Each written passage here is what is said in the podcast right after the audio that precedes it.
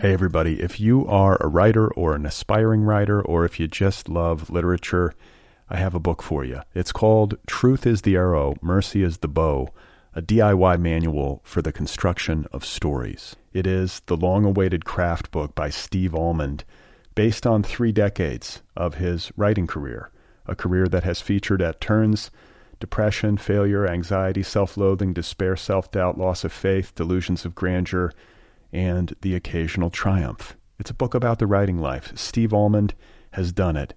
He has embraced it, the full catastrophe, and he has lived to tell about it.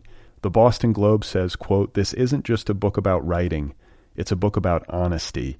And Richard Russo calls it, quote, one of the best books on writing I've ever read. It's also the funniest by a country mile. Once again, it's called Truth is the Arrow, Mercy is the Bow, a DIY manual for the construction of stories by Steve Almond, available from Zando. Go get your copy right now, wherever you buy books. This is Amy Poehler. My new movie, Disney and Pixar's Inside Out 2, is coming to theaters June 14th, and it's making me feel joy Woo! and sadness and anger, ah! definitely some disgust, Rose, and I think a little fear. Ah! But I'm also feeling these new emotions like anxiety, embarrassment, envy, and ennui. it's what you call the boredom. Okay, that one was weird. It's gonna be the feel everything movie of the summer. Disney and Pixar's Inside Out 2, rated PG, parental guidance suggested. Only in theaters June 14th. Get tickets now. The Other People podcast is offered freely. All episodes of this show, more than 500 and counting, are all available for free. If you would like to support this podcast, you can do so at patreon.com slash other PPL pod. That's patreon.com slash other PPL pod. Thank you. You are not alone. You have found other people. You and I have a friend in common. Every stupid thing that a writer could do, I've done. I think it's really beautiful. Jeez, dude, what a struggle, you know? It was incredible. You know, it was like your head exploded seeing what was really there. And now here's your host, Brad Listi. Just one person at just one time. Hey everybody, how's it going? Welcome to the Other People podcast. I'm Brad Listi. I'm in Los Angeles. It's nice to be with you. I'm really happy to have Tao Lin back on the program. He is celebrating the publication of his first uh, full length uh, or book length work of nonfiction. The book is called Trip Psychedelics, Alienation, and Change. It is available now from Vintage. It is also the official May pick of the Nervous Breakdown Book Club. The TheNervousBreakdown.com is my online culture magazine and literary community. It has its own monthly book club. So, Tao Lin uh, and I in conversation talking about psychedelics and uh, a bunch of other stuff. That's coming up in just a second. I uh, I was I took Twiggy, my dog, into the uh, groomer today for the first time. She's transitioning out of this uh, puppy phase where she was small enough for me to like bathe at home in one of these little tubs in the backyard, and I you know she kind of outgrew it. So today I, I was like, you know what, I'm going to take her to the groomer. We're going to get this sorted out. We're going to get her properly like uh, you know bathed. We'll get her nails clipped you know, get that undercoat out of there, all that kind of stuff. So she got dropped off by my wife, and uh, I had to go pick her up.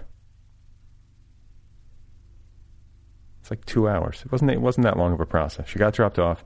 They called. They said, you know, your dog is ready. Come pick her up. So I go over to this groomer place, and I walk in, and I'm like, you know, there's a young woman, uh, like about 25, who brings Twiggy out and, uh, you know, I, I tweeted about this. Like, Twiggy comes out, she sees me, she's like wagging her tail wildly.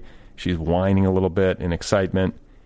And uh, this young woman, groomer, she's like, you know, wow, she looks so happy. She's so excited. It's like that kind of exchange. And uh, she's like, wow, you know, like, can't believe how happy she looks. And I was like, well, she's all clean. And then Twiggy starts barking and this woman like comments on how excited Twiggy is, and then I make a joke where I say, "Yeah, you know, you, she gets her anal glands expressed, and she's a brand new woman." Like dog groomer humor, right? Groomer humor. I thought it was benign, but this woman, uh, did, this young woman, did not laugh at all. Like she went, she sort of grimaced. She, you know, I tweeted about this. She went straight faced. It's like completely, like the joke completely died. And I felt self conscious about it uh, as I was driving home. I tweeted about it. I thought it was sort of funny. Like it's sort of funny to, when your joke fails. But then I started questioning. Like I was like, "Wow, that's weird." You know that that it failed. Is that inappropriate? Did I cross some sort of line? Like this has been an obsession of mine recently. Like wh- like where do you cross the line with humor? Like where is the line?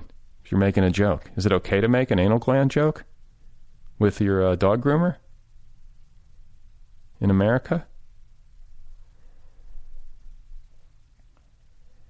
But you know, as I reflected on uh, the joke, like here, here's what's interesting is that like I think the joke was triggered uh, was triggered subconsciously by the fact that this groomer was wearing uh, of all things white blue jeans. You know how there are like white jeans. Is that what you call them? White blue jeans? It makes no sense, but you know what I'm talking about. White jeans. They exist in the world. Some people wear white jeans, women especially. Sometimes men, but mostly women. And uh, I mean, this is kind of like a sophomoric. It might be a little crude, but it's the truth. Like years ago, uh, my wife and, and a couple of her friends, like we were out. I think this was maybe even before like we had kids, like because because we were out. it's like back when we used to go out. We were sitting around with friends, having drinks, and uh, like some woman walked by wearing white jeans, and my wife and her friends started laughing, and they're like, "Oh," and I'm like, "What's so funny?" And they're like, "Well, you know." women who wear white jeans like anal sex.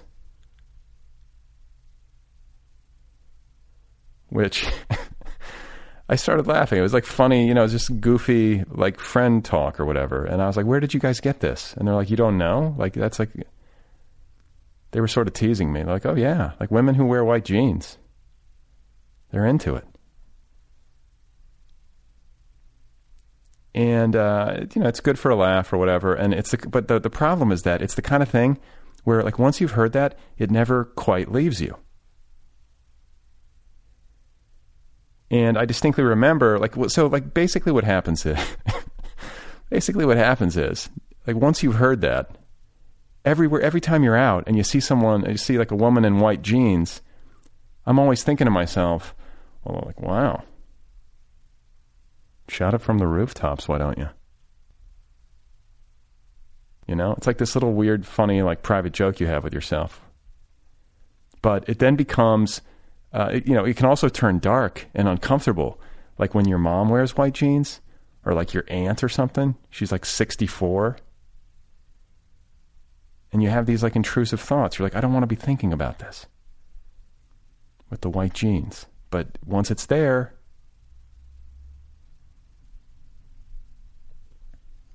So this groomer, this feels like a like a Howard Stern bit, but this groomer was wearing white jeans, and I think when I walked in, I know when I walked in, I saw the white jeans, and I was like, oh,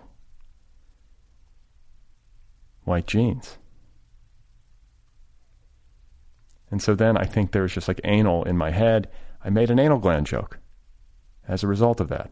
Like, call it Freudian, call it whatever you want. It was just there in my brain. That's the reason why it happened. It's not my fault. I didn't come up with this. Somebody put this in my head. And now, ladies and gentlemen, I'm putting it in yours. For the rest of your life, every time you see somebody in white jeans, I promise you, you're going to remember this monologue.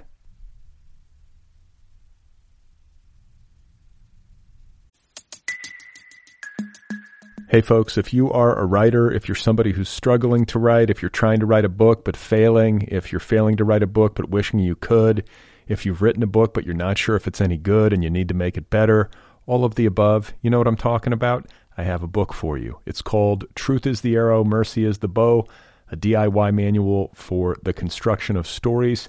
This is the long awaited craft book by Steve Almond. Steve has been a guest many times on this show. I actually spoke with him on this very podcast about this very book not too long ago. You should listen to it. Truth is the Arrow, Mercy is the Bow is based on three decades of Steve's career writing, failing, and trying again. Richard Russo calls it one of the best books on writing I've ever read. It's also the funniest by a country mile.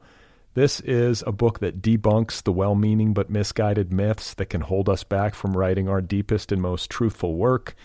It employs the same radical empathy that Steve displayed as co host with Cheryl Strayed on the Dear Sugars podcast, and it will help you generate new work. Once again, it's called Truth is the Arrow, Mercy is the Bow, a DIY manual for the construction of stories by Steve Almond.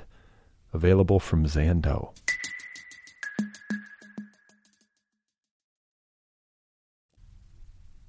Anyway, uh, Tao Lin is my guest today. His new book is called Trip Psychedelics, Alienation, and Change. It is a very unconventional recovery narrative. And uh, he and I talk about this a little bit. Uh, I really enjoyed this book. As, you, as many of you know who listen to this show, uh, psychedelics are a uh, running fascination of mine. I find this subject matter very interesting and uh, worth exploring. And Tao has done a very admirable job of describing the changes that he's been going through over the past uh, couple of years or few years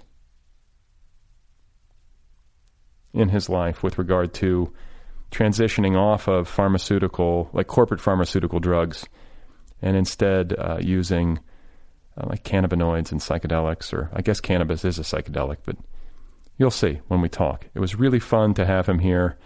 And uh, I'm very pleased to share this conversation with you. Here he is, folks. This is Tao Lin, and his book, one more time, is called Trip. So far today, I've had 1.75 cups of iced coffee from Chameleon brand iced coffee, which I've been drinking for like three years. Why Chameleon? I chose it because it was cold brewed and organic. Okay, because like the thing is, is like I, I I'm constantly refining my diet, and I'm I'm very susceptible when I read things online. You you share a lot of uh, like links to articles and stuff. I'm always reading them voraciously, trying to like figure out what to consume. Coffee's okay, you think? I think it's okay. Yeah. Okay. And also, I chose it because on their website they said each cup had 270 milligrams of caffeine, and I wanted to know the exact amount I was taking because I change it by increments of one eighth sometimes. That's you're so precise. You actually measure. I think most people, when they're drinking coffee or they're smoking weed or eating edibles or taking any, you know, they, they're just kind of like they they sort of eyeball it. But I feel like you're pretty precise. Yeah, I used to eyeball it, and I would just think like this will be a surprise how much this is, and that'll be fun. But over years, through my notes, it's evolved, and I've gotten more refined and precise with it. Well, but I think that that's smart in particular with cannabis and with, especially with psychedelics, where if you get the dosage wrong on edibles or on mushrooms or something, things can get hairy, and and you can kind of ruin your time. Yeah. And, every, And I- everybody's dosage is different too. It's not like there's a one size fits all. Yeah, with cannabis, it's been helpful to note the time I took the last hit because the hit doesn't fully take effect until 15 minutes for me. And often, if I don't keep track of the time, I'll just take another hit before 15 minutes and keep doing it. And like a hit from a like a vape pen. Is that what you mean, or From a pipe or a, I've been using a water bong the past year and a half or so. Okay, and like, what is your daily? Like, do you have a routine? Like, do because you, use cannabis the way I think some people use coffee, right? It's like sort of like a it's a daily ritual. Yeah, it is. With ca- cannabis, I do have a routine. I've been using it around five hours. I've been smoking it around five hours after waking the past year and a half or so. And I'm also on other drugs right now. I ate some tobacco. You ate Proba- tobacco, Probably like 0.2 grams of tobacco. Like from like where? Like what? You just go to the store and get some tobacco? Yeah, you can get a pouch. And I got American Spirit or- organic tobacco. It's in like little strips. Yeah. and I just eat that. Why do and you- 0.2 grams is like one third to one fourth of a cigarette. And if you eat it, it lasts for like 60 to 90 minutes. And I feel just a caffeine effect, but also I feel more intimate with people and social because tobacco has these compounds called beta carbolines that people usually don't know tobacco has. And beta carbolines is the same thing in ayahuasca that I think makes you feel warmer around people. Now, are, are beta carbolines activated when you smoke tobacco? Yeah, it's just they're just in tobacco. Okay. These compounds. But you don't ha- you don't have to eat it to enjoy the effect. You could smoke it and enjoy that same effect. Yeah, when you smoke it, I smoke it also sometimes, or not sometimes, often, and I feel the same effect, but there's a stronger rush at the beginning, and the effect is briefer. Only like 15 to 20 minutes if I've been smoking each day. And what about the carcinogenic effects of like smoking? You obviously you have to you have to be willing to accept all of that. You're inhaling tobacco smoke. Yeah, I think it's not as bad as people think, though, because a lot of the negative effects of smoking is from all the pesticides and additives in cigarettes. And if you're just using organic tobacco, there's none of that. And Aboriginals have been using tobacco for centuries to millennia, and they're fine. Well, I was going to say, But but they haven't been smoking it until modern people introduced that. So there probably is some negative to smoking it. I've been trying to smoke less. And eat That's more. why I said sometimes Yeah. instead of often. I was thinking like now Yeah, I was- the past two days. I, I was going to ask you because I know you have uh, like done deep research about like Aboriginal cultures, and you've looked at history for answers to what like ails modern man. And uh, when it comes to tobacco, I wouldn't know this, but like, did Aboriginal people they ate tobacco? Yeah, they ate it and also used it as snuff. And they put it in various things. They put it in ayahuasca and other snuffs, which they blew up each other's noses. Okay, and I, and like in ayahuasca ceremonies, don't the ayahuasqueros like blow tobacco smoke at people while they're tripping? Yeah, they use that also. Right. Kathleen Harrison, Terence McKenna's ex-wife, is one factor getting me more interested in tobacco. Oh, really? Yeah, because she gave a four-hour workshop on tobacco recently. She knows a lot about tobacco and Aboriginal uses of tobacco. And it, it makes it makes sense sort of that like in uh, turning it into like a mass marketed consumer product that it would be perverted and distorted and you know any kind of positive aspects to it would be sort of papered over. Yeah, because if you think about it, it's a plant. It's also nutritious. It has vitamins and amino acids and minerals. Huh. Well, see, now I'm going to eat fucking tobacco. yeah, I recommend trying it. And I also had half, around half, no, three fourths of a joint of a sativa joint I bought yesterday. and when did you smoke that?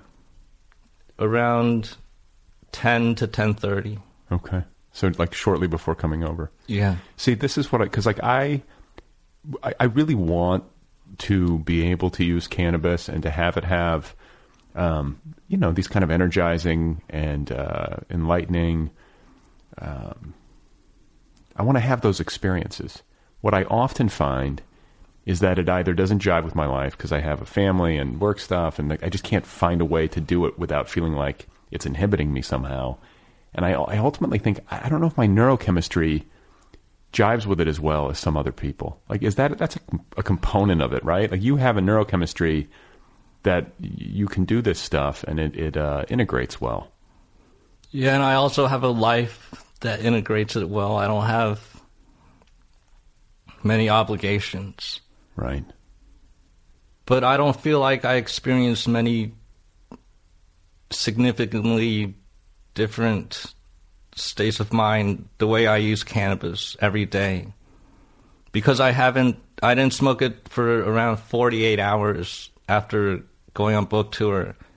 And then I smoked it and it reminded me of its uh, actual effects. Right. Because when you smoke it every day, it just brings you sort of to normal, Right. But maybe a little bit more stoned. Yeah, because I used to smoke pot all the time, like daily, and I think I was used to it. And you just get sort of like this baseline experience. Yeah, that's what I'm in most of the time. But I also eat it, and that can bring me to a more stone place. Yes, that that, that gets more hallucinatory. I feel like, and yeah, it, it can be it really lasts strong. longer. Yeah, it lasts longer and can be really strong. So, uh, but, But- you're, when you're smoking pot, you take one hit. No. You take many. Ideally, I feel like I'll take one hit. I can remember months when I would just take one hit, and for two or three hours, I'd be stoned. That was when I was using it more carefully. Right. But the way I'm using it now, when I realized, remembered its effects. I remembered passages in my book, and I was like, "Wow, that's actually its effects." And I was re inspired to use it more carefully. And do you feel like it feeds your creative life? Like you get great ideas? Are you able to remember? Because I can, I can, you know, I can have these great like epiphanies when I'm baked, um, and I, I remember the same thing with psychedelics, but they're very slippery. And if you don't, I find if you don't like write them down, and sometimes even if you do, you know, you sober up a little bit, and it's like, ah, I lost it, you know, or what was that? Like, are yeah. you are you able to uh, keep track? You have a pretty good memory. I feel like taking notes helps a lot. Taking notes immediately, like in my book for my DMT trips, right after it, I would start typing. If I didn't do that, I would forget the entire most of the DMT trip. And it's like that for other psychedelics also. Well, I feel like this is worth exploring because, uh, you know, having read Taipei and having read Trip, I feel like the research aspect of your work is really impressive. Like both like the depth and breadth of the reading that you do, especially for Trip. Like you really dig in. Uh, like no shortcuts. Like you, you re- seems like you read uh, dozens of books, scientific papers. You really went in, and yeah. Then, one thing Terence McKenna promoted a lot that that I've gotten really into is learning. He promoted that people learn things for themselves. He had quotes like, "For one person to seek enlightenment from another is like a grain of sand trying to seek enlightenment from another." Right. And that has inspired me to read a lot of nonfiction books and scientific papers. And to figure it out for yourself. Yeah. But I don't think I did a comprehensive reading at all. I just went with my interests, a few books in each direction. Well, I think you have to sort. I mean, to a certain degree, you have to get enough breadth in order to have a grasp to be able to write about it. But if you're trying to be comprehensive or trying to sort of do the reading as a duty, like an academic duty, then I think it becomes drudgery. Yeah, that wouldn't have worked. I wouldn't have done that. Felt motivated to do that. And so, in addition, like in in terms of the way that your books uh, form and in way that, in the way that you sort of research them and gather the raw materials for them, in addition to doing deep reading, uh, I feel like you're also pretty disciplined about note taking uh, I feel like videos that you've shot, like you've captured psychedelic experiences and drug experiences in the past, which I think you've then used as source material, which you may have like, you know, tweaked a little bit, but like that part of your life, like you're very carefully recording your life, at least compared to most people. Yeah, I've gotten addicted to that, I think, since 2006, probably, just when I started writing autobiographically. And then that evolved into in 2010 me and my ex-wife Megan Boyle started a film company and we recorded ourselves a lot. Right. MDMA Films. Yeah. Is that still going or is it defunct or is it just sort of a an entity like floating? Floating. Yeah. And maybe something could come of it later. Sure. And then from there in 2013, I wanted to retire from autobiographical writing. I thought I'd got done all I could do with it, but then I went deeper into it. And for my next novel, which I've been working on since 2014, I've been I've recorded a lot of voice memos of me interacting with my parents. Okay. And this is Leave Society? Yeah. And it's a, and it's is it about your parents or is it about your life with your parents? Mostly, yeah. Because the last four years I've visited my parents every year for two to three months, which is more than I've ever visited them. And so you're hanging out, you're doing, you're recording. Do they know that they're being recorded?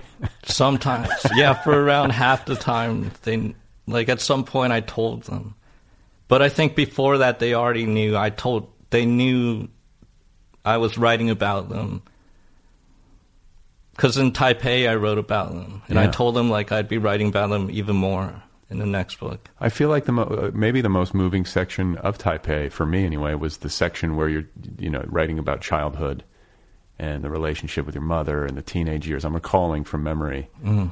um, but that stuff's very affecting. I'm excited to read about this, and uh, I'm curious too. that when you're doing these voice memos and you're using your phone to record, are you functioning in like a capacity like me where you're interviewing them, or are you just sort of passively recording conversation to try to get like rhythms of speech or certain expressions or I've done both things. I've been really deliberate in in my notes. I would plan like what questions I would ask my parents, and then record myself asking them. And I've also recorded and forgot I've been recording. And also, I've recorded samples just to get certain things I wanted to record, like my parents bickering. One time they were seemed to be like somewhat hiddenly bickering, and I wanted to capture that because I knew I wouldn't be able to remember right it because it was so subtle. And then you transcribe. Yeah. Is that so? Like, just to give, because I think listeners, especially the writer people out there, be interested to know like what it looks like on a daily basis for you in terms of how you document your experiences for use in books. So it's recording, it's taking, I would imagine, uh, notes on your phone in like the Notes app. Yeah, I do that also. Okay, so if something you know, you have an interesting thought, you see something on the subway, whatever it happens to be, you just you're just putting it into a file there. Now I I used to do notes on my phone, but now I moved it to my computer, and if I think of something, I'll just email it to myself and put it into the notes on my computer. And also, I've been just trying to remember better. I've been trying that for years. I feel like you have a great memory. Am I wrong? I mean, like, because the, I mean, a part of it is that you are good about keeping detailed notes and keeping track of what happens. But when I read your work, it's like, wow, he's like remembering. Like, there's incredible recall happening. So it's some combination of the two. Is your memory unusually good? Do you have like a photo? No, I don't have a photographic memory. I think of my memory as bad. So you do not have a photographic memory? No. Okay. Reading, writing this book, I've realized more how unreliable my memory is. Just from like, if I read an article, if I read like three articles on something, I still won't be able to explain it to someone. I have to read like two books on it and write about it and edit these sentences and keep reading them before I can accurately, confidently share the ideas with someone. That makes I've okay, learned. that makes me feel better. That's good. because the I think I'm getting the end result of it all, and it's like, wow, like what what's wrong with me? but it makes me feel better that you're doing all this work. It makes more sense because I have. Uh, I talk about this. I feel like on every episode, like an inc- incredibly slippery memory that I just feel like, especially as I get a little bit older, I'm like, wow, I can't remember like what anything, like what happened yesterday, or I don't know, things just sort of go. And so Yeah. I, And also, I found I need to keep talking about something repeatedly in variations to people to remember it. So I'll often say the same idea to people I talk to in my life, which is mostly only my girlfriend now. she hears it all. yeah. Um, so that's it. So it's notes on your. You email notes to yourself uh, as they happen throughout the day. You're taking voice memos. Are you ever just talking into your phone where it's just you? I've done that a few times. Okay. And then are you ever passively recording, like when you're out in the world? If you're like sitting next to somebody on, on the train or something who's saying something funny, or Yeah, I do that. My girlfriend and I have recorded bird noises, and I put it in a playlist that's calming. And we were recently at a restaurant with her brother and his wife. And there were people, we were at this counter, a Japanese restaurant, where only eight people were, and people beside us. They were speaking a weird form of Mandarin that I couldn't place the accent at all, and I recorded some of that. and then you email to yourself, or I guess like you email the voice memo to yourself, It just gets uploaded to my computer when I plug it in. and then do you do like like rigorous trans? Because I can imagine if you pile up all these voice memos, the transcribing gets to be. I know this from my own podcast. I've thought about having these things transcribed. Got- Someone else should do it. I've got 500 episodes. If I paid somebody to do this, it would be multiple thousands of dollars. So I don't know what to do. I'm like, oh shit, I should have been doing this as I, you know, as I went to try to like limit the workload. But if you let them stack up, it becomes this like mountain of work. So Maybe you could get people, volunteers to transcribe it. Yeah, Because there's this Terence McKenna transcription project online, and volunteers are transcribing all his talks. Oh, really? Yeah. Yeah, his talk. I want. I want to get to Terence because his talks uh, have had a big impact on me, and obviously they've had a big impact on you. Um, but before we get there, I want to talk About the voice memos? A little- 'Cause yeah. The voice memos, they do pile up. And I found that out of like the 50 I recorded with my parents, I'll probably only listen to like three of them. right. And I've only transcribed one of them, a 15 minute or so one. Was it extra good? You're like, oh, I got to get. Yeah, this. that's the one I wanted. It's one where my parents' toy poodle Doo Doo. We're on a walk and she just stops walking. And she's like 50 feet away and we're calling her. And she doesn't walk for five minutes. Then I go and pick her up. Why did she stop? She's just done. It's unknown. A few theories is that she just doesn't want to go in that direction sometimes. Was it hot out or something? Was she hot? It didn't seem hot. Okay. Or she was depressed and just catatonic standing there. or she was just resting and enjoying, like looking around. Because sometimes me and my parents will stand there. It's one of those, probably. Okay. Cool. And that'll probably figure into Leave Society. Yeah. I transcribed it and it's like 3,000 words. Like a preview. It's like a sneak preview. Somehow. Yeah. uh, microdosing. I want to add because this this is fascinating to me because I feel like maybe it's more my speed. Doesn't seem like the effects are as strong, and yet like the effects meaning like it's not like this super intense where you got to do set and setting and you've got to be sort of away from your kids and. But if if you're microdosing uh, psychedelics, uh, there's the book by uh, Ayelet Waldman. Did you read it? Not yet. but called I saw that it begins with a Terence McKenna quote. Okay, On yeah. how something about if the life, if the pursuit of happiness, something about that and how the Constitution's printed on hemp. Right, right. well, I, I bought that book, and I actually haven't had a chance to read it because my wife grabbed it, and she's been reading it. Um, but uh, she's all about microdosing and has had, uh, I think, like based on the book description uh, and some stuff that I'd read about it, a great experience in dealing with depression by taking microdoses of psychedelics as opposed to like SSRIs or more traditional like pharmacological approaches. And then I know too that people who suffer from cluster headaches, which can be super debilitating and uh, like a terrible problem in a person's life to have these things, uh, microdose of psychedelics has, has shown to be effective against that as well. So there's, and then there's people who use it as like a biohacking approach to like get a competitive edge at work. you know, like those, Yeah. those kinds of things start to creep me out a little bit because you're like, wow, it feels like a perversion somehow. Um, but yet, I guess people, you know, want to be, they want to thrive, they want to feel better in their lives or whatever. Uh, A- That's how I've used it, but not at work. I mean, not in an office. In my life, since my life is so connected with my writing, I've used it to be more productive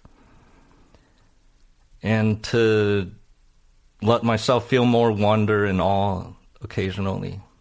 Otherwise, I can get uninterested in things. How, how regularly? Because I know you're supposed to like space it out every third day or whatever.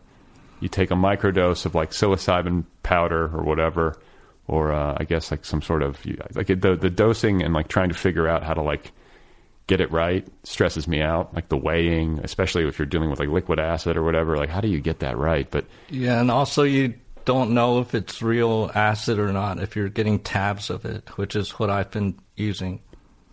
And I tried microdosing for two weeks, like a month ago. I did it not every third day because I would adjust it due to things I had that day. And I used between like one twelfth and one eighth of a tab each time in the morning. And I'd feel energized almost the entire day until going to sleep. But I would also feel slightly out of my normal consciousness in a that in a way that could be overwhelming sometimes and destabilizing. I was going to ask. So you felt it?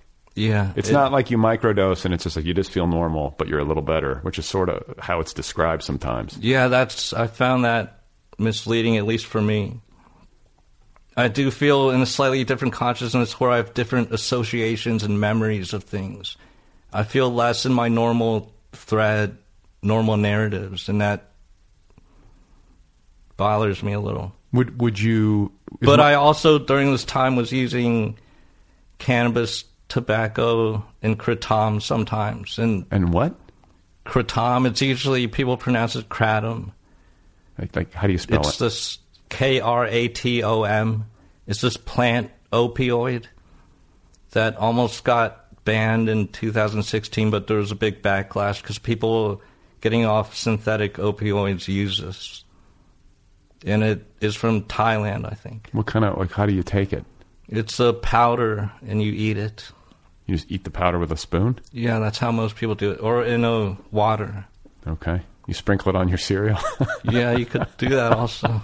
That would taste good, probably. Yeah, because uh, and so like with with regard to microdosing, is it something that you could see integrating into your life like on like a, on a quarterly basis? This isn't something you're going to do every week, every third day. This is something you're going to do two, three, four times a year as like a tune-up or something. I could see myself doing it two, three times a year, but I feel like I like using it not in a regular way, because I did it regularly for two weeks just to see what it would be like, so I'd be able to talk about it. And also, I wrote about it for New York Magazine a little. I, I read that, yeah. And I see myself using it more like just once a week or once a month or something. But maybe I'd be able to incorporate it into a lifestyle if I wasn't already using all these other things. Right. I could see myself doing that. And I've I've read that with microdosing, you're taking a very little bit of say psilocybin, mm-hmm.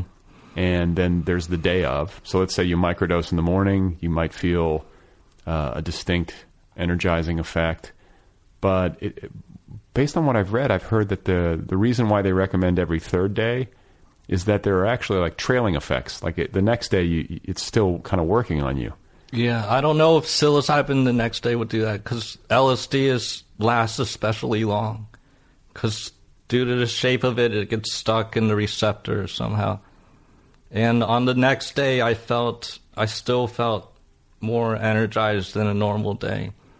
But I also thought that partly that might be be because on the previous day on LSD I was way more active.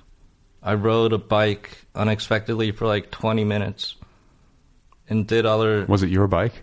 No, it was a city bike. Oh, okay. The ones you rent in New York City. That might have been why I felt better the next day. I was just more active. But also on the microdose day, there were a few hours where I felt really depleted.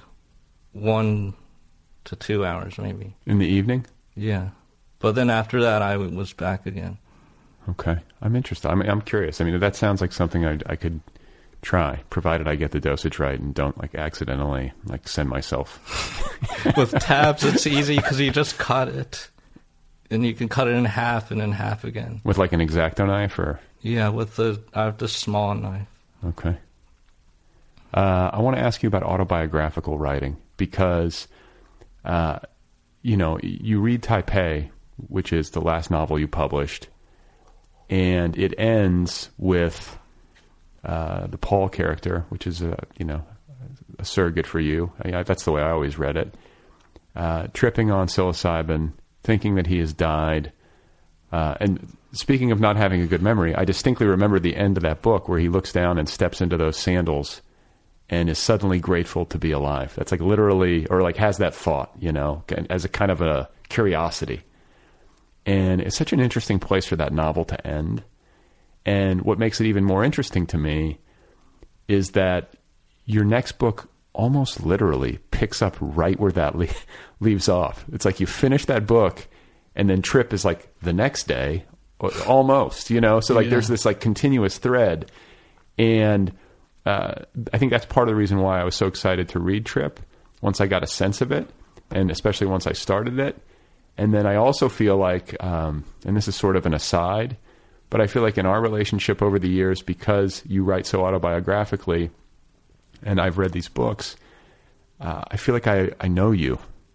there's so much of you in there. You're so honest and exploring what's going on within you and around you that I think it can probably often create an imbalance between like your readers and you, where they feel like they have this knowledge of you, but of course you couldn't have an, an equal knowledge of them, having not read similar work. And I guess that happens to me as a podcaster, where like somebody's listened to like a lot of this podcast and comes up to me and is like has all this familiarity, and then Yeah. I'm like, but wait, who are you?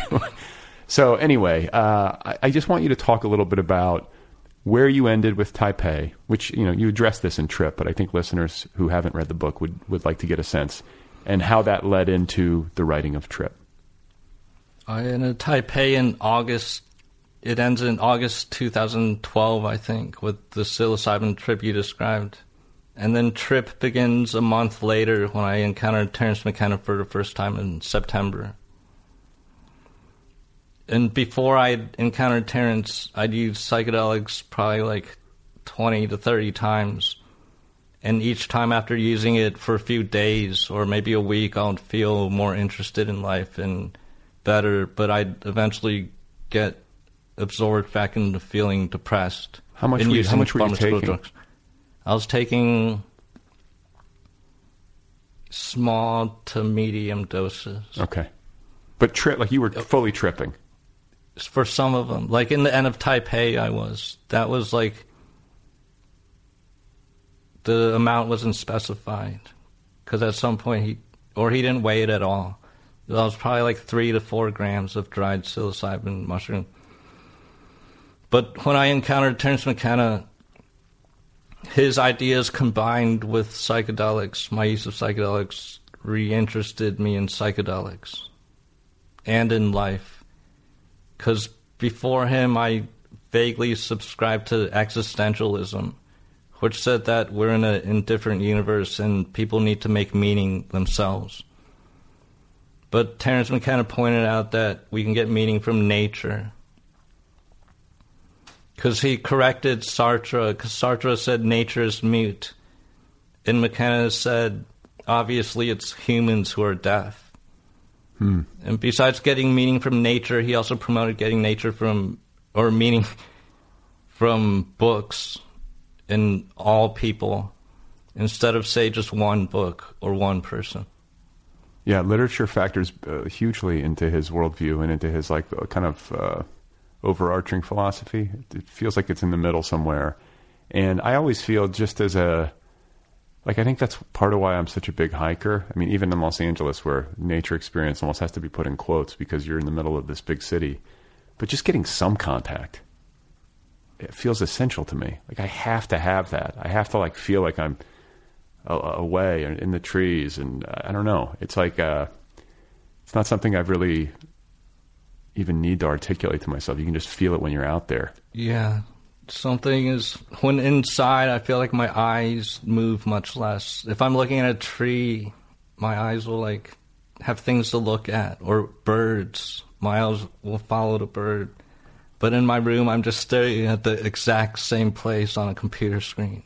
My eyes are focused at the exact same place and then I'll look away and I'll see a wall.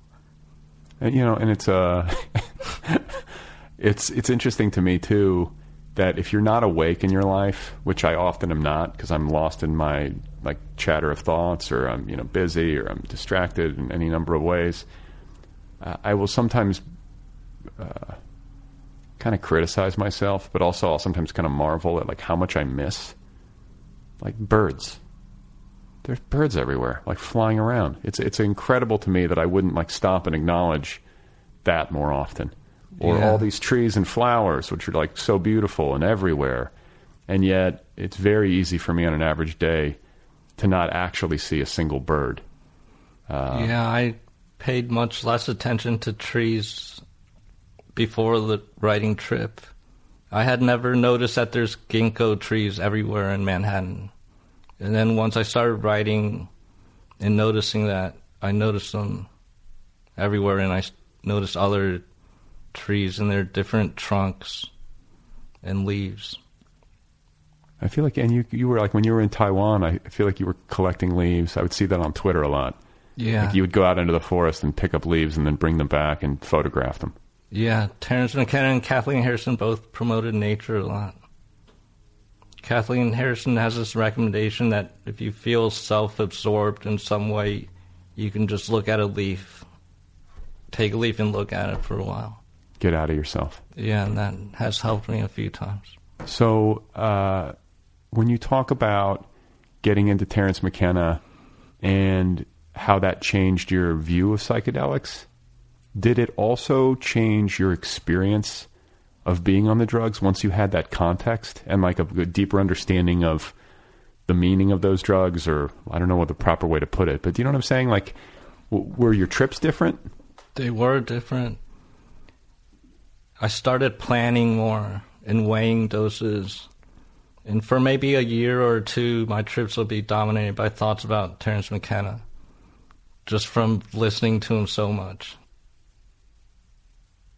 And I would try to do experience things that he did sometimes, like try to hear voice and stuff. But since then, I've had I don't think of him during trips anymore, more than other things. And I also, I never had thought of them in terms of aboriginals. Now I think of psychedelics as the oldest thing that possibly led to the oldest religion that aboriginals have used for tens of thousands of years, maybe. And before, I don't, didn't have that context. Do you subscribe to McKenna's what is it called the stoned ape theory?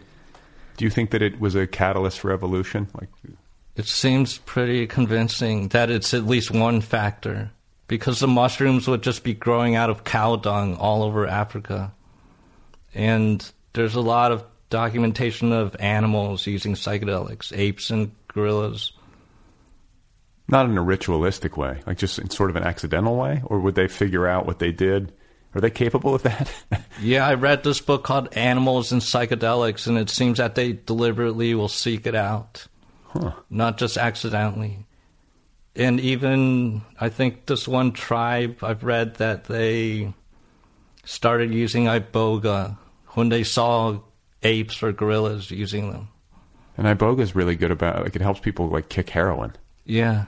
Did you ever read? uh It's funny. I interviewed his mom, but it was the book by Daniel Pinchbeck. Yeah, I did. Breaking open the head. Yeah, I like that.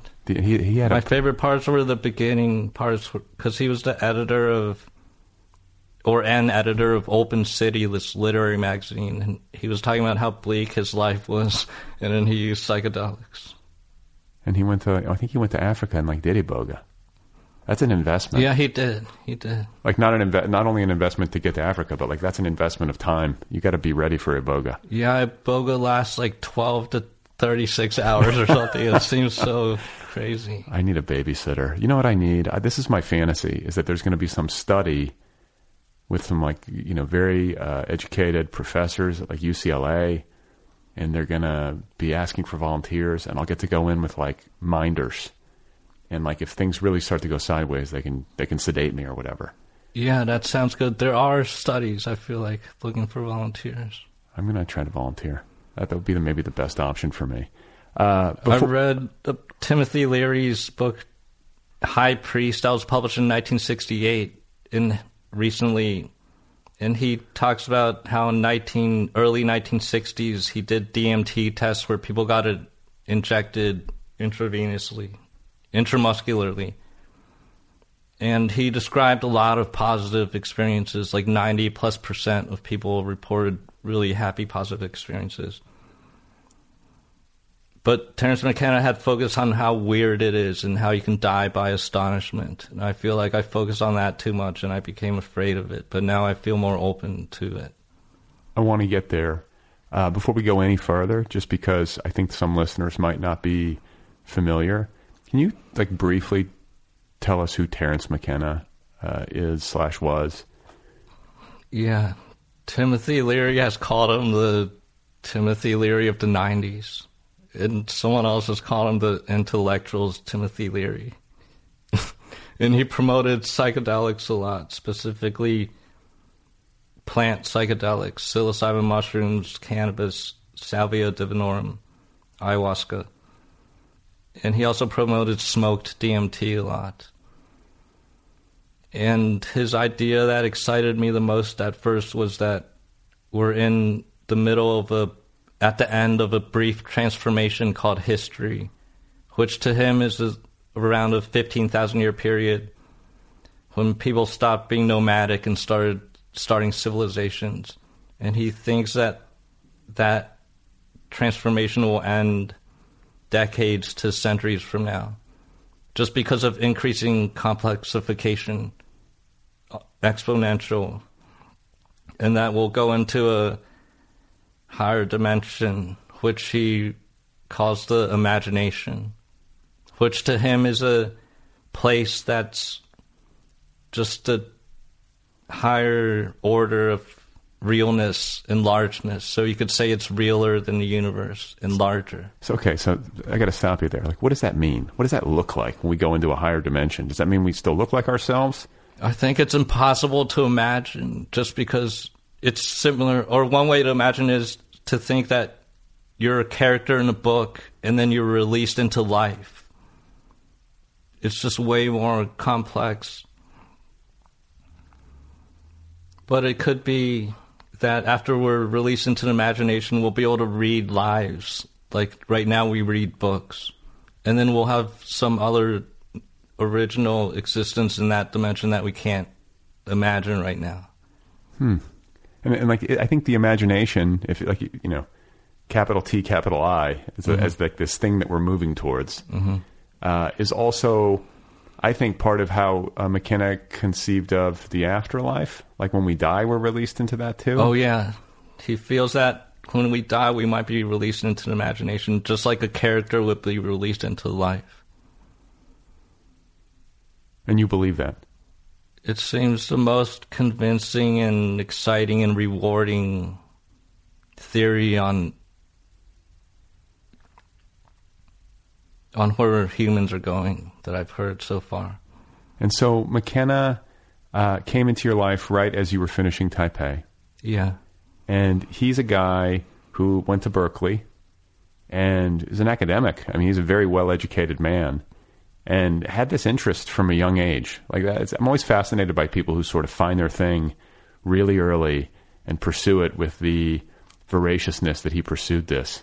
Uh, he really knew his stuff, and listening to him talk for people who've never done so is incredible. He's an incredible talker.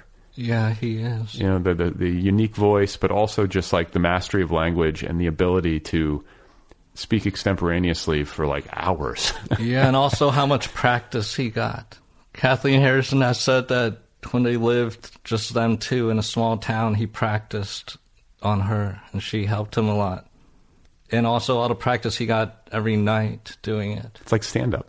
Yeah, he developed a form, I feel like, where he could give like a 45 minute to 90 minute talk, improvising it to some degree. Yeah, I remember when you were getting into. I, I was emailing you about this right after I read uh, Trip, and part of what was fascinating to me is that I remember listening to a lot of Terence McKenna like podcasts, like his lectures, where you know I would listen to them as audio files, right around the time that you were, and yet I couldn't remember why.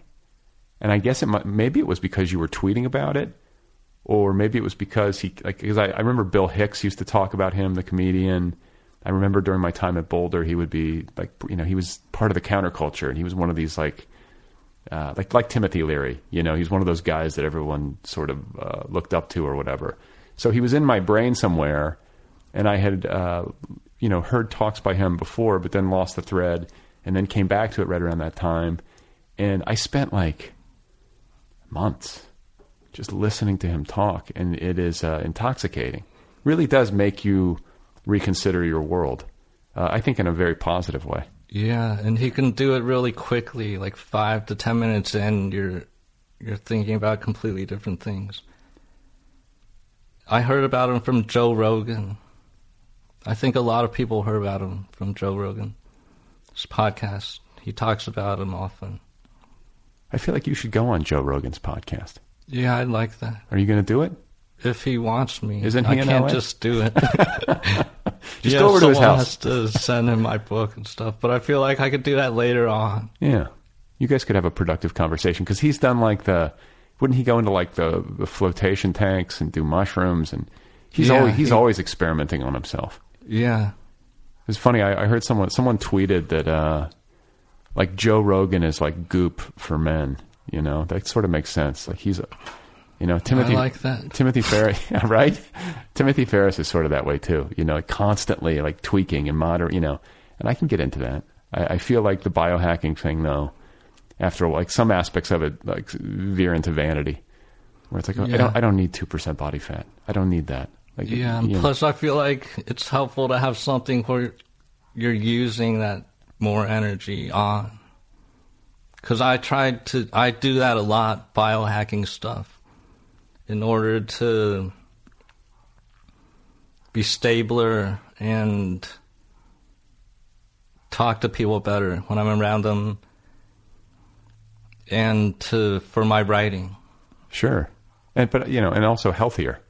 Yeah, and healthier. I think yeah. it's okay. I mean, it's it's good to be experimenting and reading and learning about that stuff in the interest of like better mental and physical health.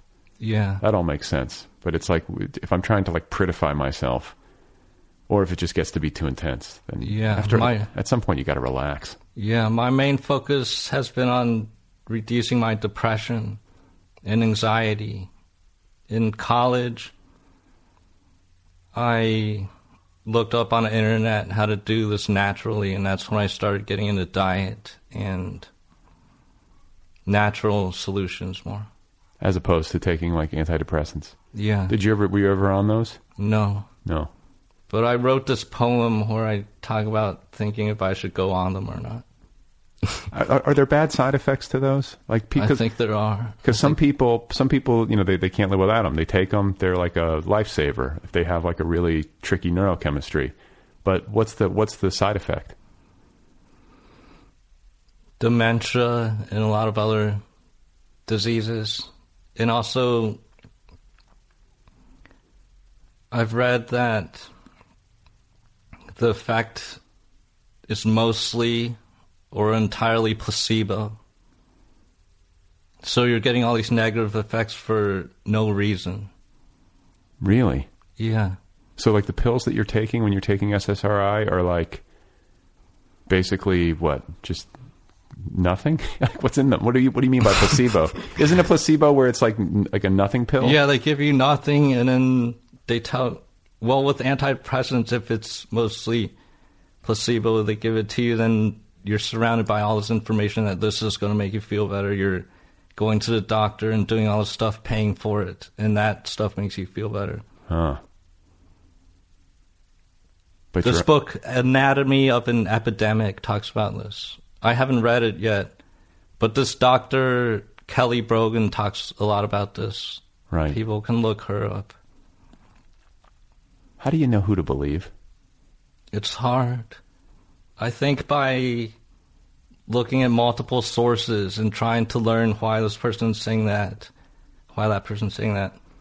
And also, one thing that's helpful is learning biology, learning what this compound actually does when it enters your body so you can picture it and understand it and no one, you don't have to listen to someone else on whether it's safe or not or what it does. That has helped a lot.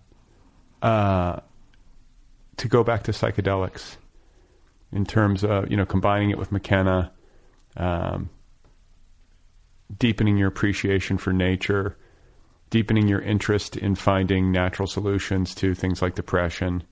I mean, I guess psychedelics relieved some of your depression as well. Started to change your like your worldview. Yeah, they did. I considered cannabis a psychedelic, and when I started stopped using Adderall and Xanax and other drugs, pharmaceutical drugs, I started smoking or eating cannabis every day. And I can do that, and it gives me what Xanax and Adderall do, and a lot of other stuff. And I don't feel terrible the other the next day. Do you usually use sativa or indica or a hybrid? Like, cause I know there's all that talk about which one to use, and I just did like a. I tried CBD recently, but it still made me feel, or I guess it was CBD with a little bit of THC. But I was trying to like lower the dose because I'm very sensitive, Mm. and I still sort of got foggy, or you know, I didn't get it right. I- I've never found my sweet spot in Mm. my older age. Did you smoke it? The it thing? a pen? Yeah. For me, I'm coming from a place where using Adderall and Xanax, I was feeling terrible like all the time. Sure. So going from that to to something, even something you're describing, where I'm muddy sometimes, that's an improvement for me. So Yeah. You're like this is next level. yeah, I'm like, wow. Uh, and cannabis too. Like well, the thing that always uh, draws me to cannabis and my appreciation for it is that among the intoxicants or whatever you want to call them, the the uh, common drugs that we use, Caffeine, alcohol, yeah, cigarettes. it's by far and away the most benign Yeah, it is. and uh, has genuine medicinal properties and can be used to treat any number of illnesses effectively. You know, so I don't know. I feel like that needs to get talked about more and more and more and more. It doesn't, you know, people smoking cigarettes, especially non-organic, you know, uh, Which is most of them. yeah, they're loaded with pesticides and chemicals and God knows what, and people drinking, you know, especially people drinking to like real excess on a daily basis. Like that has a much more uh, negative effect than cannabis. Yeah. When I was drinking sometimes in my mid to late 20s, it damaged my microbiome a lot, I feel like. And I'll be itchy all over. Microbiome meaning your gut. Yeah, my gut bacteria killed a, a lot of them. You know, you started me eating sauerkraut every day. Yeah, I remember I sent you something about how sauerkraut has like way, way more microbes in it than a probiotic pill. Yeah, right. And you know how many times I've shared that link or told like my barber, like I've told that stuff. I'm like, you got to really, because here's the thing: I started eating like two tablespoons of sauerkraut a day, basically in the morning, and I got the flu. I got influenza A in December, uh, probably from someone at the office, and it knocked me on my ass for a week. I got the flu.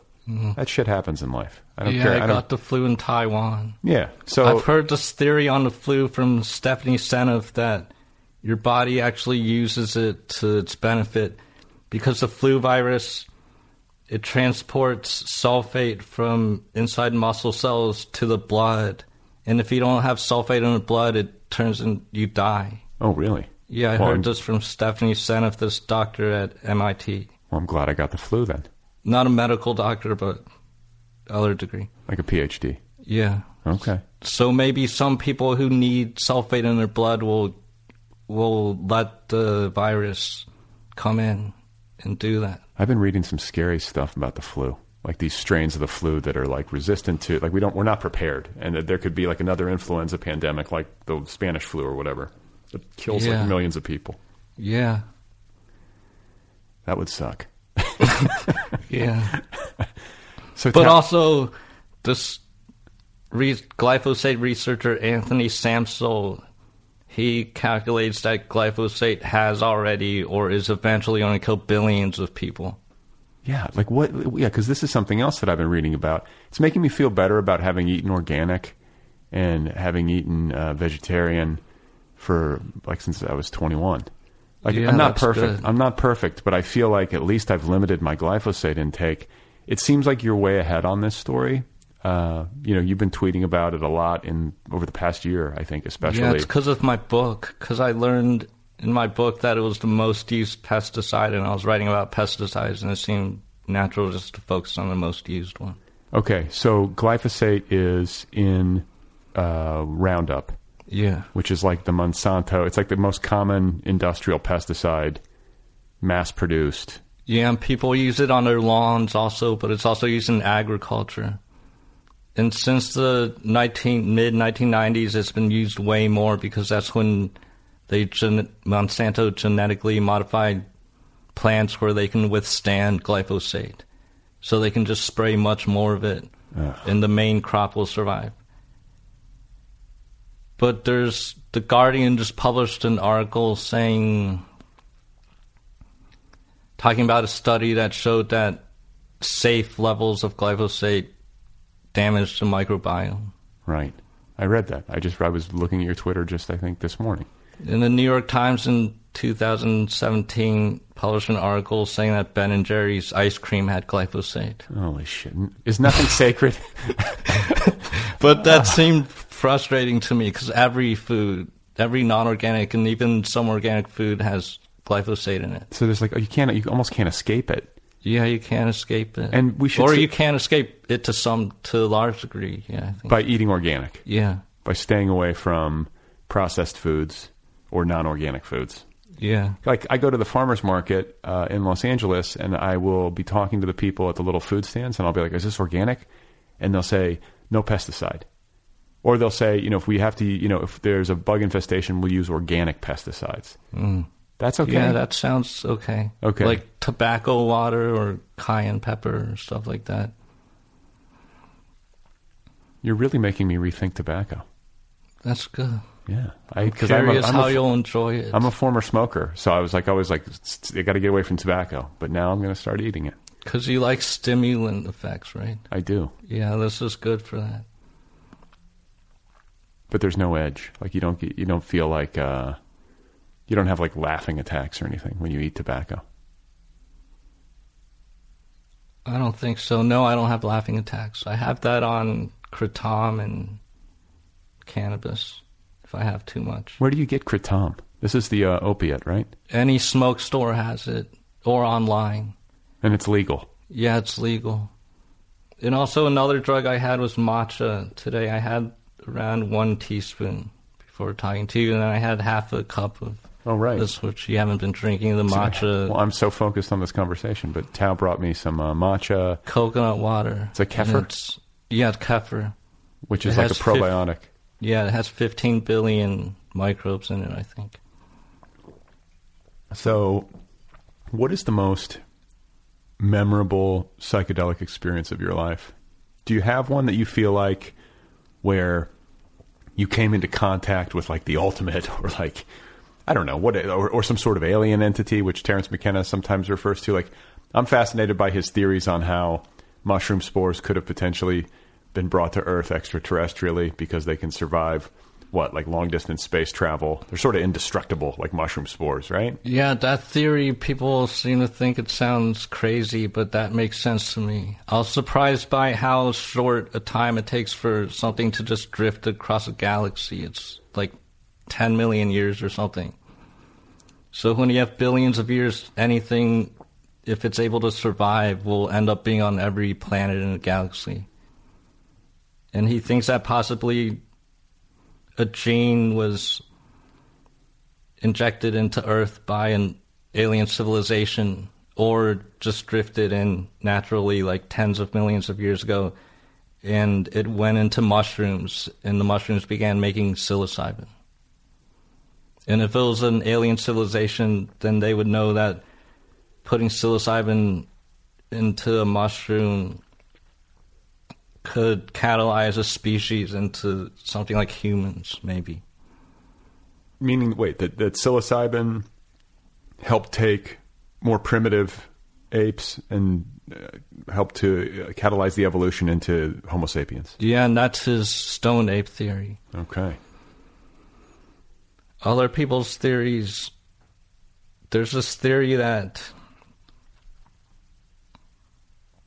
cooking meat made people have more energy, but that doesn't make sense to me because when you cook meat, I feel like it actually becomes less nutritious and able to be digested. It can also make it like can can it release some sort of chemical process Yeah. that actually makes it unhealthy? Like Yeah. I'm thinking of like uh, like bacon and I don't know. There's some I remember reading about that somewhere. Yeah, that's why people eat sashimi. And a lot of Aboriginal tribes will eat their meat raw or partially raw. Yeah, and you're like drinking eggs and stuff like that. Yeah. You do that. I want to get to the, I want to get to what you eat, but first I want to hear about like your most memorable trip. Like, is there one that you can point to that like you feel like really changed you, or was just so fucking weird and interesting that you never never forgot it? I think there is one. It's the one I talk about in chapter four of Trip on psilocybin in 2013 when I threw away my computer and tweeted that I was leaving, quote, this lit game shit behind. I remember like I experienced that in real time, And I want to say I was like talking to Mira Gonzalez or like texting her like, "What's up with Tao?" Like I remember because your Twitter feed. Yeah, I like- remember Mira was looking at it in real time and talking about it. And that's been most memorable for me, partly because of how much I've focused on it and that I've written about it in this book. And I experienced a lot of different things during it, but I focus most on this message leave society that I feel like is the main message of that trip. What does that mean? People usually think of it as me physically leaving, but to me it's mental and physical. And I focus mostly on mental mental and some physical aspects, like leaving what most of society eats or consumes of culture or spends their time thinking about. You're, yeah, that's that's really your ethos, because you don't get in. Like I noticed that you. Uh, I mean, I guess you get political in, in a certain sense. You know, some of the tweeting you do about uh, like anti-consumer culture or like uh, corporate agribusiness. I mean, that stuff Yeah, I think was- pesticides. yeah, that would that would qualify in a sense as political. But like, you don't get into media culture or the news cycle or politics in its uh, most traditional sense in the way that a lot of people do, at least uh, in terms of their public personas online. That's stuff Yeah. you don't even engage with, and I feel like you do that uh, with a sense of purpose. Like that's a decision you made to disengage. Yeah, I used to be more engaged with that. But I think it's also, or it's mostly just so I can focus on my own plan that I already have. Which is what? To gradually do this process of leaving society. And also writing about, writing my novel. Focus on that. And my relationship with my girlfriend and parents. and Who's your the people. girlfriend? Yuka. She's the editor in chief of Soft Skull. Okay. I saw like I, I you know I haven't I don't know all the details, but I saw like a picture of you guys in Hawaii, and I was like, oh, Yeah, she's publishing her friend Leah uh, Dieterich's novel Vanishing Twins in September. oh right, Leah Dieterich, yeah, Vanishing Twins. I have that inside, and uh, I got to get reading. But I've known Leah, and I would imagine she'll be here at some point. Um, well, that's cool. And so you're gonna you're gonna leave. Uh, I I know you're getting ready to move to Hawaii. Is that really going to happen? Because I know you talked about moving to California, and then that didn't materialize. I- Yeah. you came out here, but like, are you really going to go to Hawaii? I think there's a 90 to 95% chance. And where do you know where in Hawaii? Probably just a main island at first. Like the Big Island or Oahu? The Oahu, Okay. near the airport, probably. Okay. Or just on that island. Is that where where did Terence McKenna was he on the Big Island? He was on the big island. I like- and he and Kathleen had a eight acre forest garden there that they still have. Did you go to it? No, I haven't. Is it still there. is it still a thing? Because I know that was that was where he was living when he died. Terence McKenna died of uh, glioblastoma, right? He had a like a brain tumor. Yeah, rare brain cancer. They still have, or Kathleen Harrison does run Botanical Dimensions, and that's part of it. Which It's still happening. I feel like the mission of Botanical Dimensions and other organizations like it, especially with like climate change, like beginning to really wreak havoc, it's important work. And then like it, there is that, and, and Botanical Dimensions, like it preserves plant species Yeah, that are going extinct otherwise, or they're trying to make sure we don't lose this stuff. yeah, especially plants that humans have used, since the forest and Aboriginal tribes are all getting more smaller. And the and the forests are getting clear cut so they can graze cattle or whatever it is. Yeah, And then there's also, and I'm going to botch the name of the project or what the organization is that does this, but as a uh, survivalist tool for humanity, in you know, in case the shit really hits the fan, isn't there like a, up in the like what Scandinavia somewhere, like or up in Greenland or something, like an underground bank of seeds for all of the plant foods that we eat? Yeah, I've heard about that. Right, but I heard that it's thawing, and it's getting to the point where they're worried that like it's not going to be able to keep. Hmm, already, Or at I least- should have thought of that. So it's just, I, I But that seems like a small, almost a distraction. Like, how is that going to save Everyone. I don't know. It could save some people. Like after the apocalypse, there's only hundreds of people, and they find that or something. They got to get the seeds so they can, re, you know, start this project over. Or actually, Monsanto. In a lot of foreign countries, farmers have to buy their seed every single year. Their genetically modified seed to replant. It's illegal for them to use their own seeds. So maybe, like, if Monsanto takes over, people could go there. What the fuck is wrong with Monsanto? That's an awful company. They're mean- just a corporation in the in the industry where it's especially damaging if you don't follow the laws or if you have a lot of influence over the government.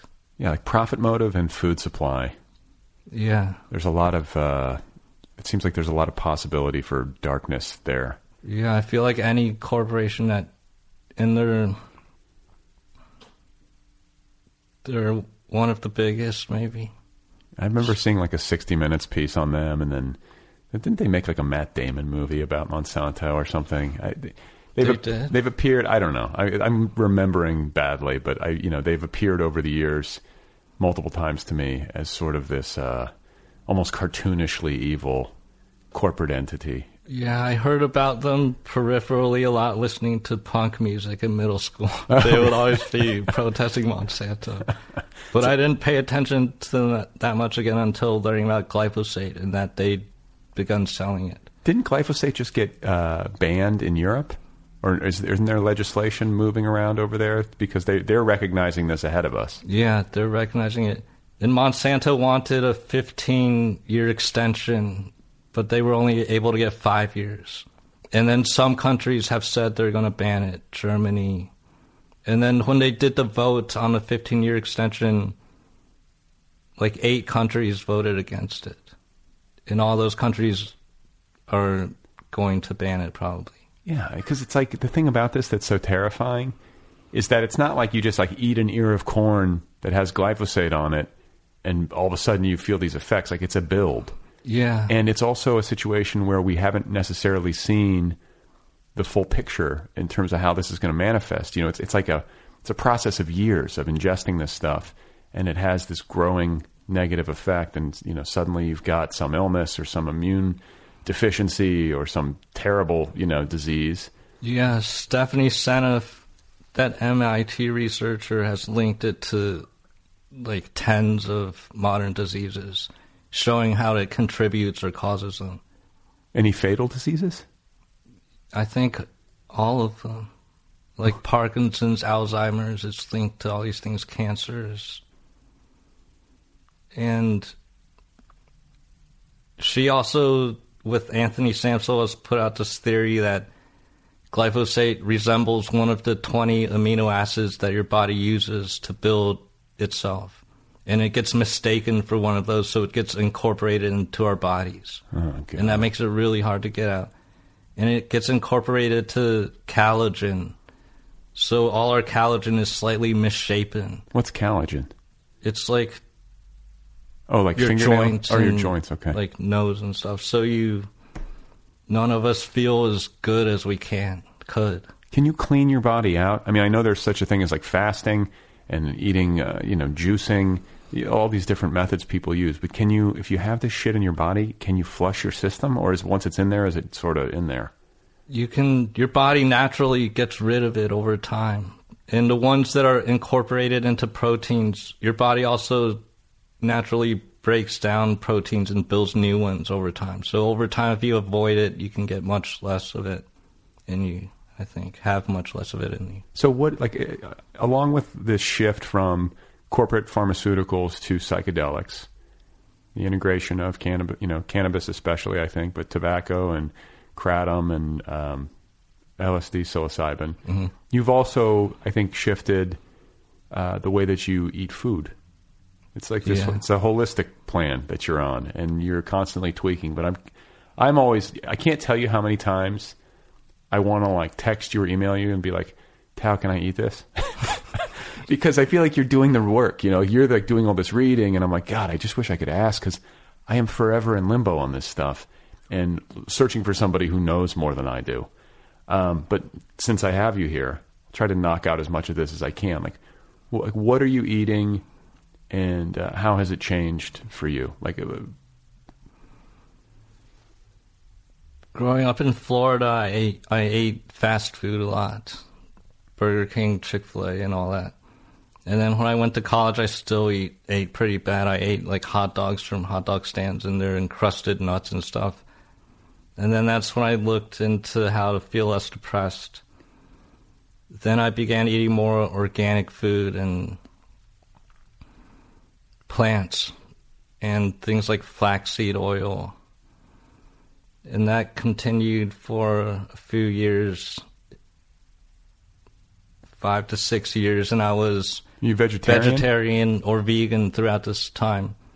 And then I got pretty into raw veganism, where you only eat raw food. Isn't that For- is that macrobiotic? I never know the difference. No, macrobiotic, you eat a lot of brown rice and other cooked food. Oh, okay. This thing you eat mostly fruit and juices and nuts. And then in Taiwan in 2014, I saw I had this black spot on my tooth, and I got really worried, and it hurt. Which tooth? Where, where was it? Right. One of my front- front teeth. Okay. You can still see it a little. Oh yeah, yeah. And then I looked on Amazon. I searched natural cures for tooth decay or something like that. And I found this book, Cure Tooth Decay. And it talked about how it referenced this book published in 1939 by this dentist, Weston A. Price, who visited a lot of Aboriginal tribes and studied their diet. And he found that they got 10 times more fat soluble vitamins, which are an- compounds found in animal fats, and four times more minerals, four times or more than modern people. And this caused a lot of degeneration and other problems. And before then, I had always been confused about whether meat was required or healthy. But I'd read some things, some articles online saying how like animal fats can make you less depressed. I'd gotten I'd started reading that years before the tooth thing and I'd begun eating meat occasionally. And then this book talked about the Aboriginal tribes, how they all ate meat. And then I still felt the same reasons I did when I was vegetarian vegan for not wanting to eat meat. Factory farms and Clear cutting forests, po- Yeah. pollution, yeah, all those reasons. suffering of animals. Yeah. But then getting into how Aboriginals used animals and how they lived in harmony with it, and learning about animals that are grown more humanely, like as part of farms where their fertilizers used to grow the crops and in a cycle. I began to feel less bad eating those kinds of meat. And then the nutritional aspect was convincing to me. I felt like this could make me less depressed and be able to think better. And to heal my tooth, that was the main reason. The book explained how this would stop or it could heal my tooth decay. Did it? Yeah, it it and it's better, I think. Yeah, it doesn't look. I mean, it looks doesn't look bad. Yeah. To everybody listening, Tao's Tao's teeth are they look wonderful. Really? I think they're not white. You look healthy. Right? That's good. You feel because this is the thing. Uh, I think after I read Trip, I read it a while ago because I got it in galley form. Very excited to read it. I read it in like two days, and I emailed you, and I was thinking about like the, tr- the tradition that the book lives in, in terms of like other books like it on the shelf. It's unique because of its subject matter and your particular approach, which I think is, uh, you know, not it's it's not the normal approach, uh, in quotes, you know, but uh, it's sort of like this story of of renewal and redemption, not redemption, but Renewal and recovery. and recovery. Yeah. And uh, I just I feel like that is. Uh, I don't know. There's something about it that that sort of makes me smile because. It, I think for people who in our society are familiar with these narratives, there's so much in it that will be familiar and probably exciting, you know, and uh, new. Yeah. That's the thing is that it's not, you know, in a way it follows that track in that particular narrative, the recovery narrative. Mm-hmm. But I think that your approach, uh, at least for the time being, is is new. Were you conscious of that as you were going through all of this and writing the book? Like, were you were you aware of the fact that you were writing in that particular like literary tradition? Yeah, recovery book. And I was reluctant at first to conceptualize my life as a recovery. Because then I feel like wherever I go and whatever I do, I would be framing it within my recovery. So I felt reluctant to do that. But then I saw that I could recover from a lot of other things besides pharmaceutical drugs. So my recovery expanded to include everything. And that seems fine to go around thinking I'm recovering from everything. Partly because then I can still use drugs, which really interest me. Yeah, you use drugs differently, you know, especially now, than most people. I think Really? most people. Yeah, I mean, I feel like it's it's more thoughtless. It's more just like trying to numb oneself um, from reality. Whereas I feel like, especially with like psychedelics, you're trying to engage with reality. It's not. It's not really as much of an escape. In, in fact, I feel like sometimes it brings all that stuff to bear. You know, in ways that are uncomfortable. Like you might. It might be too much reality sometimes. You know, if you're in the depths of like a psilocybin trip and you're you know, so the drug, those drugs can kind of show you what you might not want to see, but maybe what you need to see. Yeah, and they give me much more information than, say, Xanax. I find myself overwhelmed with information sometimes and, and deliberately take time to just take notes on what I've already experienced. So you feel uh, markedly better. Yeah, I do. You're in a much better space, and you feel like this is a like a permanent shift. I can't imagine you going back to like Xanax and the stuff that you were doing, you know, early in early Taipei. Yeah, in the first few years of this, like in 2013, 14, and even up to 2016, sometimes I would fantasize about going back and just using drugs recklessly and having all these highs and lows. But that has gradually stopped, and now I feel really committed to this. Well, I uh, I can't tell you how much I enjoyed the book, and it's especially interesting to have read Taipei and then to read this. In some ways, I feel like they're they're like a matching set. Yeah, May- maybe it's a trilogy, like to- or maybe it's a trilogy. Maybe Leave Society will in some way be an extension, but these two feel deeply personal. Um, I mean, to the point where Trip, it's like the art, the cover art is your own drawing. These uh, mandalas that you've been doing. By the way, you're really fucking good. Like, not only are you a good writer, but you're also like a good visual artist. I like those. The visual art is just because of how much time I spend on it. I want one. You won't give them. You don't. Yeah, I'll give you one. I'll make you one. I like that. Like like the detail ones. Like I would frame it. I think they're beautiful. I've given ones to my girlfriend, and she's framed them. Yeah. This podcast room is much better, by the way. Last time I was here, it was in a dark, tinny, gray garage. There was like yeah, the, the old garage was very poorly lit. There was like a wasp's nest in the garage. there's probably like a can of glyphosate, like some. There's like Roundup. Spilled Roundup. I, I actually used to spray the microphone with uh, with uh, pesticides before I would talk to my guests. Sterilized. it. and I'm farther away from you. Yeah. I remember last time I was sitting right in front of you. It was not a, it was not the greatest setup, but uh, very lucky to be in this room. It's a, it's a much nicer place to record, and uh, I'm just happy to see you, man. And I'm happy that you're doing well. And I'm always fascinated by what you write, and um, I consider you to be a really uh, good and much needed resource in this world. Like you're doing good work, and uh, I appreciate it. Thank you. I think the same of you, all your talks, podcasts. All right, guys, there you go. That's Tao Lin. His new book is called Trip Psychedelics, Alienation, and Change. It is available now from Vintage. It is the official May pick of the Nervous Breakdown Book Club.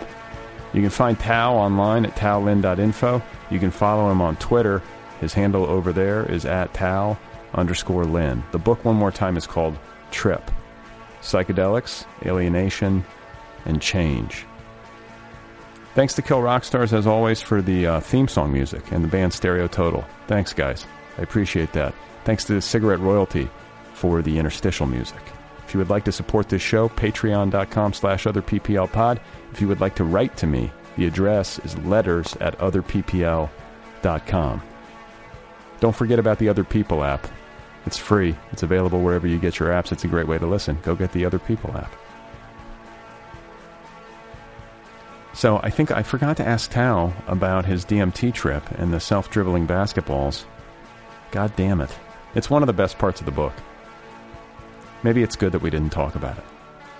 You can read about it. Can't get everything.